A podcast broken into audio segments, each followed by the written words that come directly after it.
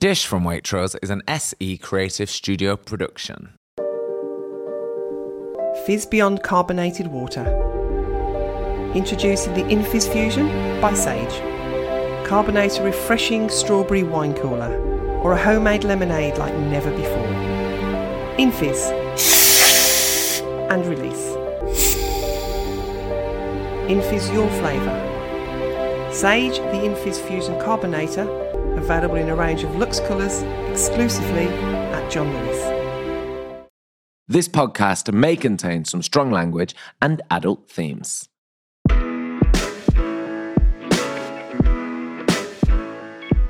Oh, hello, and welcome to Dish from Waitrose. I'm Nick Grimshaw. And I'm Angela Hartnett. Hi, Angela Hartnett. Hello, Nicholas. And hello, and welcome to Dish. A, obviously, Dish is really chefy, but today's guests are restaurateur Richard Corrigan and food writer and cook Valentine Warner. Yes. Two behemoths of food, and your food friends. Food friends. Food friends as well. And tell us about them because I've never met them. Have you not? No. Oh, they talk as much as you. Do they? That's good. Richard certainly does. Yeah. Yeah. I've known Richard, God, 30 years, if not longer, Oh, since wow. I first started cooking. Really? I've known Richard. He's had some incredible restaurants. One of my most favourite memories of one of his restaurants is he used to run this place in Soho called Lindsay House.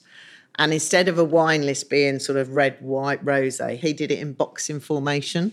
So you're a middle white wine, you're a heavyweight wine, you're a lightweight wine. It was Featherweight. absolute featherweight. It was genius. And I always remember it. And I would say there's probably about three or four chefs in the whole of the UK that have presence when they walk in their restaurant, and Richard's one of them. Oh, wow. Big time.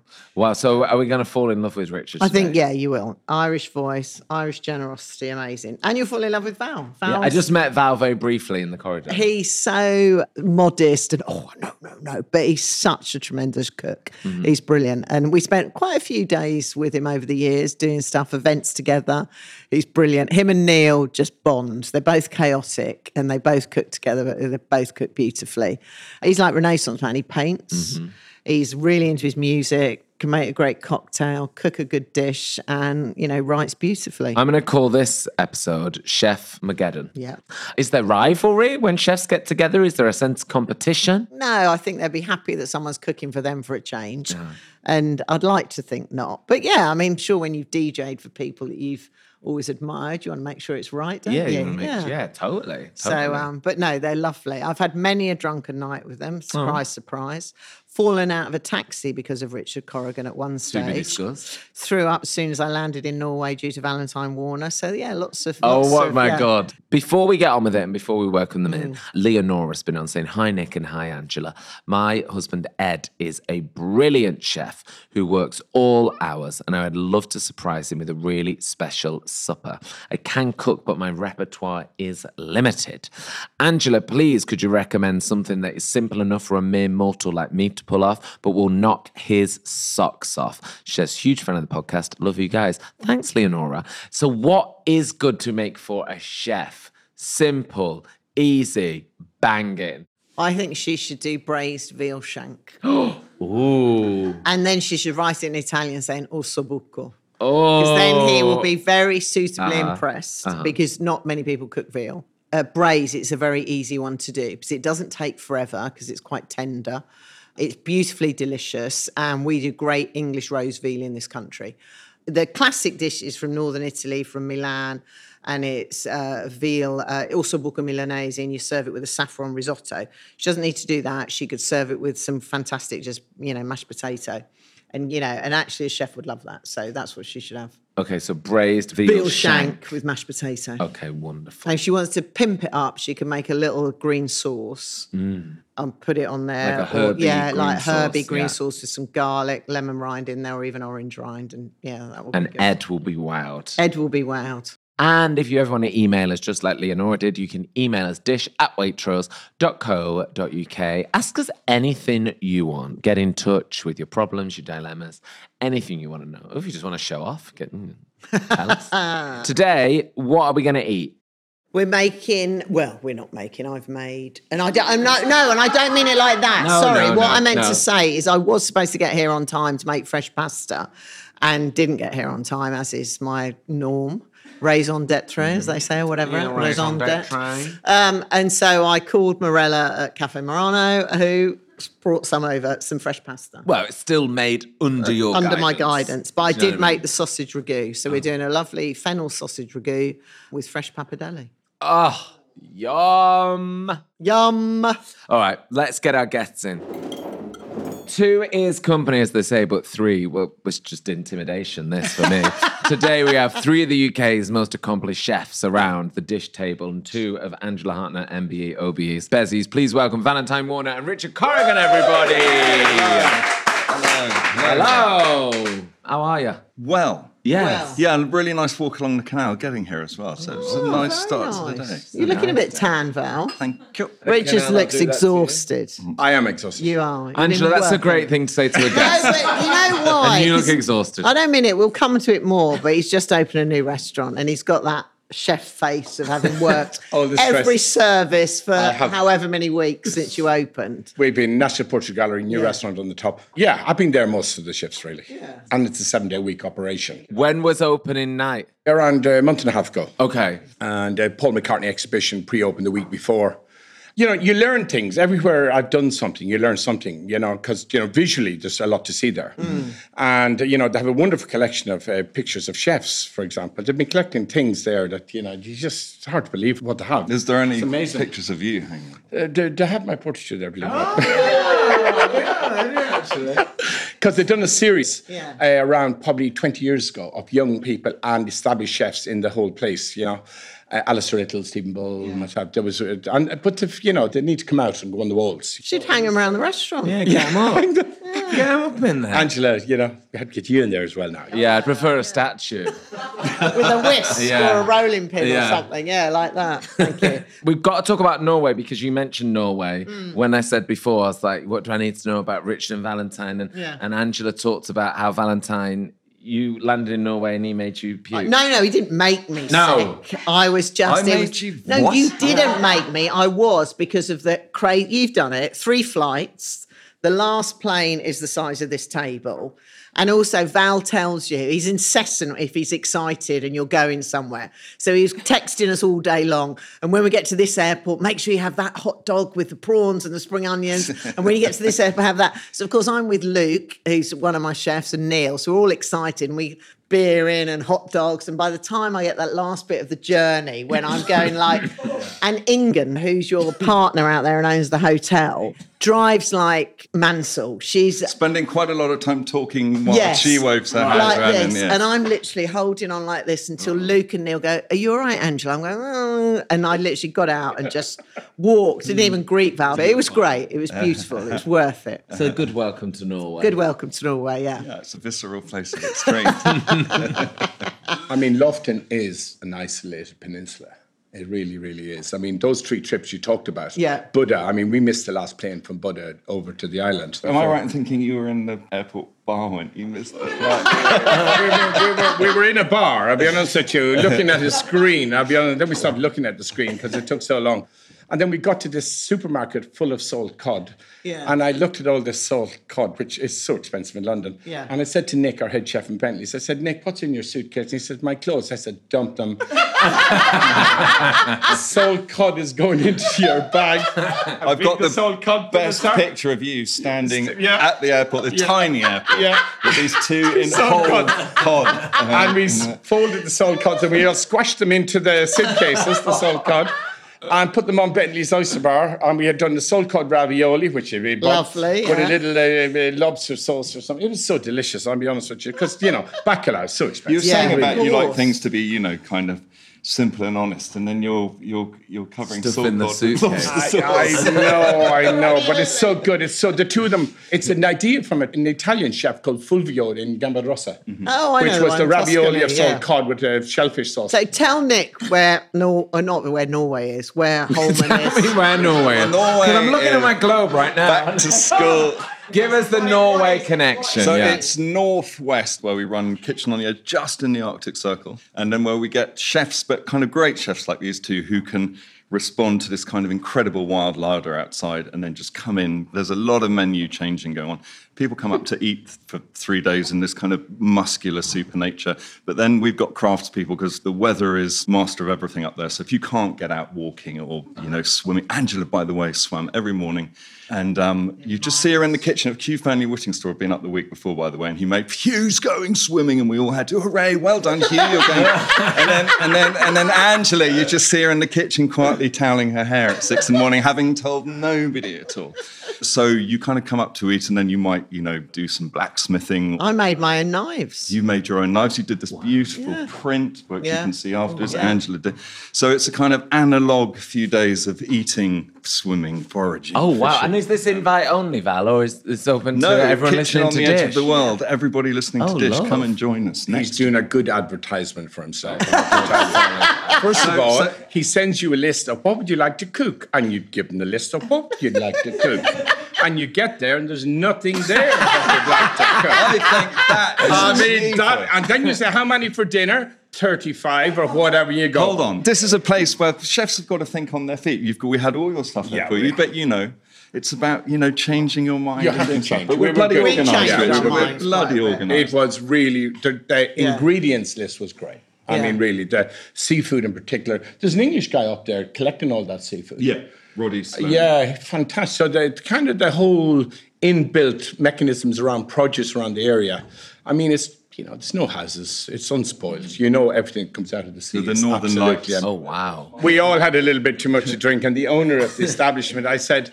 I want you to put on an Aha album. No, don't knock. Yeah, that's that's. Yeah, you don't want to knock that. and he just couldn't get us out of the place around two in the morning. He said, Go to bed, you lot. Please leave. Tell us about how you guys met Orange. I first met Angela. She was working in aubergine. She came and done a stage in Lindsay House, and she was probably working with around 16 chefs, and there was four in our kitchen. And we worked all day, every day. It was pretty hardcore.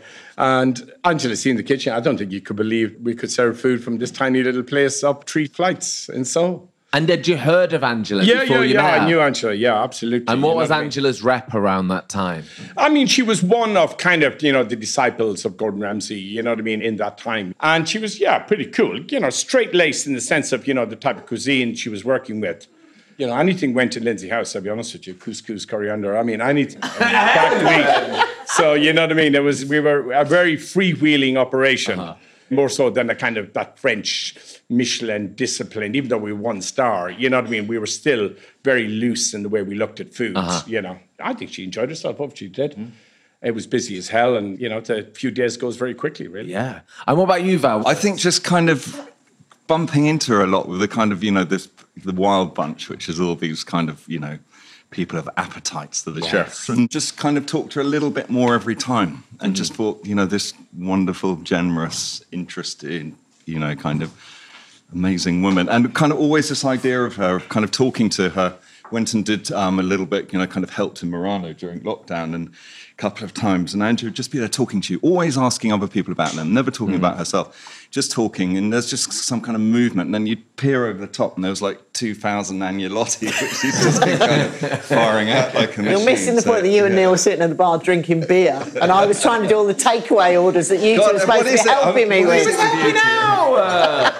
It was helping out. But I feel like everyone does fall a little bit in love with Ange when they meet her. People, some of my friends will have a bit of Angela panic, like they're excited to meet her, like they're about to meet a Beatle. And then when they meet her, they love her. They always fall in love with her. People connect with Ange, don't they? A and profoundly generous person. Yeah. And Yeah. Unpretentious and real. Yeah. And if she was any of those things, we'd have cut her down to size a long time ago, really. There are the parts of Angela which I find particularly hilarious that when she was coming up to Norway and we were trying to get her to do her kind of media stuff, she said, Do you know what? This is my Instagram account and here's my password. Just do what you want. She said before, she said, I give everyone my Instagram password. that dog on there is not even hers. Angela, this looks fantastic. I've made you pappardelle with sausage and fennel ragu. It's absolutely delicious. I like that you guys immediately were like in. I sort of think for you two, what could you make? And I thought it's got to be something with pork. And I thought a bit of pasta will be perfect. It makes that unctuous kind of glotching sound when Yeah. you. Mm. What have we got here, Ange? So onion in a pan, a little bit of mm. olive oil, some garlic, crushed fennel seeds, saute that down no colour until nice and soft. Add your sausage meat crumbled in, and then a touch of passata on top. Because I don't want it too tomatoey, I slightly tweak it and add a little bit of water, which is quite an old fashioned grandma thing to do. Like our grandmothers never had stocky or anything like that. And so she would always use water when she makes a bolognese or any ragu. She would never use that. She'll just cover with water. So I will always add a little bit of water just to get it going so it simmers longer. Mm. And that's it. Yeah. And too much tomato kills everything. Yeah, it it just Yeah. it's quite acidic, and you end up pinch of sugar, a pinch of this, No. a pinch of that. The sausage is the priority in this. Sausage, yeah, but yeah. And the chili. And a little bit of chili, yeah. By the way, if you want to try this recipe, waitrose.com forward slash dish recipes. The recipe is on there. The wine pairing is on there, which goes perfectly with this. Um, and all the ingredients that we use in the show are available at Waitrose. What wine have we got, Nick? We've gone for a red. We've gone for Luigi Bosca de Sangre. This wine is from the Waitrose cellar. It's cellar only. So waitrosecellar.com and you'll find it on there. Cheers, guys. Cheers. Cheers to you too. If you've not been on Valentine Warner's Instagram, then you need to. I loved this. Seemingly a tomato salad was the picture. Yes, But I the remember. caption was phenomenal. Romantic. Oh dear, what have I done? I loved it. We all loved it. Uh, bought some curious American tomato varieties. Mad little green ones taste of fudge, but remain nameless, unfortunately. And one with the colour of a dramatic sunset is fruity and absurdly sweet. Bonkers with the olive oil, precautious with the oregano, violent with the jalapeno, expansive with the salt, blobby curd, jalapeno in eye, just knocked salad off table, half blind, goodbye. I'm like, that. That's the caption. That is the fiasco of my life. That is fantastic. And what makes you a poet? Surely Angela, Yeah. who hates Instagram, like that must ma- make you love Instagram. I that. always love foul stuff. No, I'm that's fab. constantly- He's very good. He's very good on it. But who films all your stuff? Because I love when you're doing your recipes at home. I love the YouTube. I think that's brilliant. Who does all that Well, for you? um, Sasha Does she? was filming it, but then fell in again with the um the director who I used to film with, you know, back in the day. So Right. we do it together now for my YouTube. Where I'll be find me cooking strange, odd, visceral things like um, crispy pig's heads and sea urchins and all the kind of things that we like to guzzle, but um, woefully overlooked. When we were in Norway, we went on the boat out to see the fastest currents in the world, The maelstrom. the Maelstrom, which was quite amazing. And then we went off to the island and you done some cooking and you read some passages from your book. And I was slightly worried from the night before. And I just thought I could put my head down on the header and fall asleep. Oh, As. Val, That's Val has a real, Val. yeah, talking mm. about. Hold on, I don't know whether that's a compliment or an insult. No, no, no, it's a real It's a compliment. soothing uh, compliment. Uh, it was very soothing. By the way, did you hear what these guys were saying about you whilst you were cooking? I did. I About when you all first met and stuff. What, do you have good memories of meeting Val and Richard? One of the first times I met Richard, because Richard had already been as a head chef by now. Mm-hmm. I was still a lonely little chef de partie, which is like a few runs down the ladder. And we went up to Judge Gordon Ramsay's scholarship up in Birmingham. And I happened to be in the car with Richard. Mm-hmm. And as you know, when Richard gets going, he talks and talks. And he's being very polite with Val, but normally he's like this with you—you're literally, your arm. You know, you sit next to him. And I literally, we went from London to Birmingham. By the end of it, I came out, I said, You're bloody bruising me, for God's sake, with your stories. They're great. But he's like this. And also, he's like my mum, when we first did Great British Menu, and it came on many years ago. Mm-hmm. Richard is brilliant on TV, as is Val. But my mum, she goes, Oh, Angela, you know, I want you to do well. You know, you're my daughter. But I really want Richard to win. Isn't he lovely? Isn't, he lovely? And when she met Richard, and then we'd, we'd had, and now ever since then, she loves a Richard story. And we'd had a night out, Richard and I, where we both, the worst for wear. Uh, And I saw him a few days later. I said, "Oh my god!" Because it's one of those spontaneous nights. It wasn't supposed to be a late night, and it Those ended are always the best ones. Four or five in the morning. Me falling out of a taxi when Neil opened the door, going, "Where are you?" and then I saw Richard. and I said, "Oh God, how is Marie?" His wife He goes, "Oh Jesus, Angela, read your silence, read your silence." You know. And my mum, ever since she heard that, she's like, "I really want to meet his wife now." really She want sounds to talk to his amazing. wife. So we've had many moments. You've had and- many moments. And Val and I have had many moments as well. I mean, Neil and him get up to jinxes, shall I say? What, Neil and Val? Yeah, Yeah, They it- cook a lot together Yeah. and do like Northcote Manor and God knows what happened. Well, And we last fishing time- together? Yeah, we went fishing, love and, and Neil turned up wearing a pair of tartan shorts, pink Wellingtons, uh, I think red glasses. Yeah. He, you know, he really does cut a quite a special look. Quite a look, yeah. I mean, what's great about Neil, and I say this, the starry background of working in some of the greatest restaurants and chefs in the world. Most cooks with that background would be just impossible to deal with. Mm-hmm. He is just such a humble, down to earth, funny individual, and he's mm. just wonderful to be around. And maybe that sums it up for me. You know what I mean? Really, it's uh, you know you don't need your badges wearing around. Or He does Michel need to follow a selfie stick, though, you know, with a pom pom on the end. When we went to Norway, as we were sitting down in Mimo going, Where is Neil? He's like, I'm going very fast out of Oslo in the wrong 40 kilometres out of Oslo, going in the opposite direction. Neil. I brought Adrian Dunbar to the French house upstairs, and I just knew he would just love what Neil cooks. Oh. You know, I just knew it. It was like four four or something. It was a very small menu. Oh. And Adrian has been back probably a hundred times, you know what I mean? But he just delivers something for people hmm. that have eaten everything. Hmm. And they just want to go back to basics, but basics cooked by a very competent cook. Mm-hmm. But Neil loves Yeah. that story because when you did Daffodil Mulligan's opened it, so Yeah. Adrian Dunbar is the brilliant ac- Irish actor whose line of duty has been the thing at the moment, you know. And I was so excited when I saw him at Daffodil Mulligan's. I was going, oh my God, Neil, that's Adrian Dunbar. And I said, come on, Neil. So I went up and I said, oh, hi, I'm such a big fan. And he wasn't, he's not rude, Adrian, but he was in the middle of a conversation. So Yeah. it sort of grinned at me. I was like, oh, all right. then. bit perturbed, got the old badges. And then I said, you know, my husband's Neil at the French. I sure, I said, Neil, oh, come on then. And Neil was just like, all right then, you're not the only famous one, are you? And I was like, yeah, I'm Neil's wife. Lovely to meet you. I really like Line of Duty. Therese has been on. She says, Guys, love the podcast. My question is my brown bread always has a very hard crust.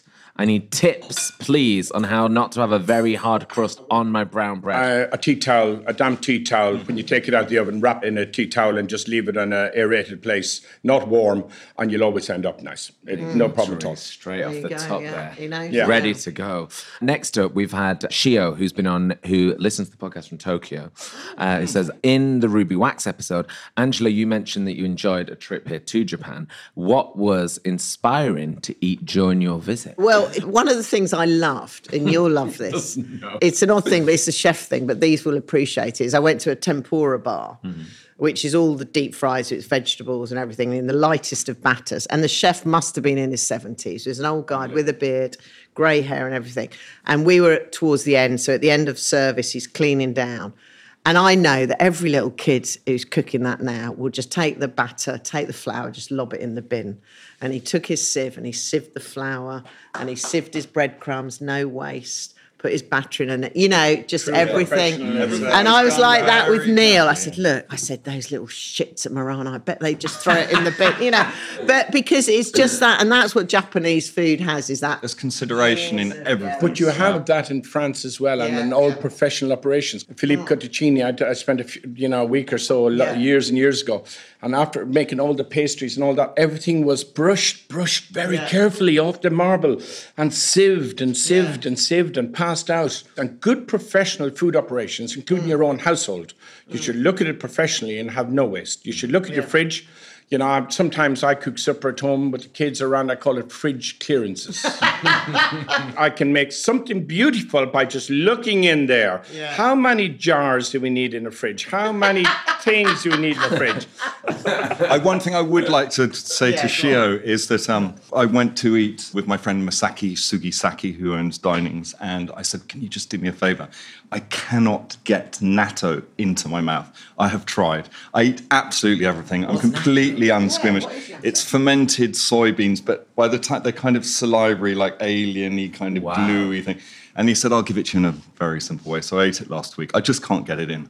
So he rolled it up in some sushi. But Shio, I'm afraid to say, it tastes like kind of funky, bitter coffee. Oh. And I just can't do it. And I hate actually having to admit it. There are things that I can't eat. Is there something else you can't eat as well? Sorry? Andouillette. no? Andouillette. It's Oh, yeah, basically can't bum sausage. either. It's not very I nice. have the best story with my kids on duet in France, in the French home, sitting at a table. And they brought out the andouillette, put it on the table, and I was going, Oh, my kids are gourmands, you eat this. And I looked around the table, and the kids were quite small, and they were going, mm, Lovely, Dad. And then I found the dog sucking my toe at the halfway at the end of dinner. And the kids were throwing the underwear under the table to the oh. dog. and here I was thinking I had done a good job in their palate. Raise Yeah. them well. Have I just not had very good ones? Oh my, oh my! I mean, it was. By the way, it's hard you work, isn't it? No, it's disgusting. If Neil ever has it, I'll make him sleep downstairs. it's like it's, it's intestines, isn't Yeah, it? but it's right at the exit. yeah, and, it, and it's, right it's in a exit. mustard sauce, and the it's mustard's a the only Lyonnaise good. Lyon. Oh, it's no, it's very awful. famous. I did have dinner with Hicksy years ago in, in St John's. I'll be honest with you, and we were having a similar. It's a chitterling. Chitterling. Oh, Chitterlings, yeah. Which you know what I mean. Honestly, I'm pretty hardcore, and I looked at Mark. He was going yum yum yum yum yum yum yum, Yeah. and then I was thinking, oh God, I have to go through this. And then I looked again, and he was hiding it all under a lettuce leaf. Tell us about Bentley's, because I've never been, and you've been, Lots of times. which is Richard's times. restaurant. Yeah, Bentley's was founded in 1916 by an English family called Bentleys. They were oyster farmers in Colchester uh, on the Mersea Island, out in the Mersey. And uh, uh, during the Great War, they found life very difficult. And uh, they took the stables off the Piccadilly Hotel, or the, it was called Piccadilly House then, and they rented the stables at the back, uh, and basically they opened an oyster bar. And it was classed as a tavern where you could always have a pint of beer and a half dozen oysters. And you have to remember, probably during the 17 and 1800s, London would have had thousands of oyster bars.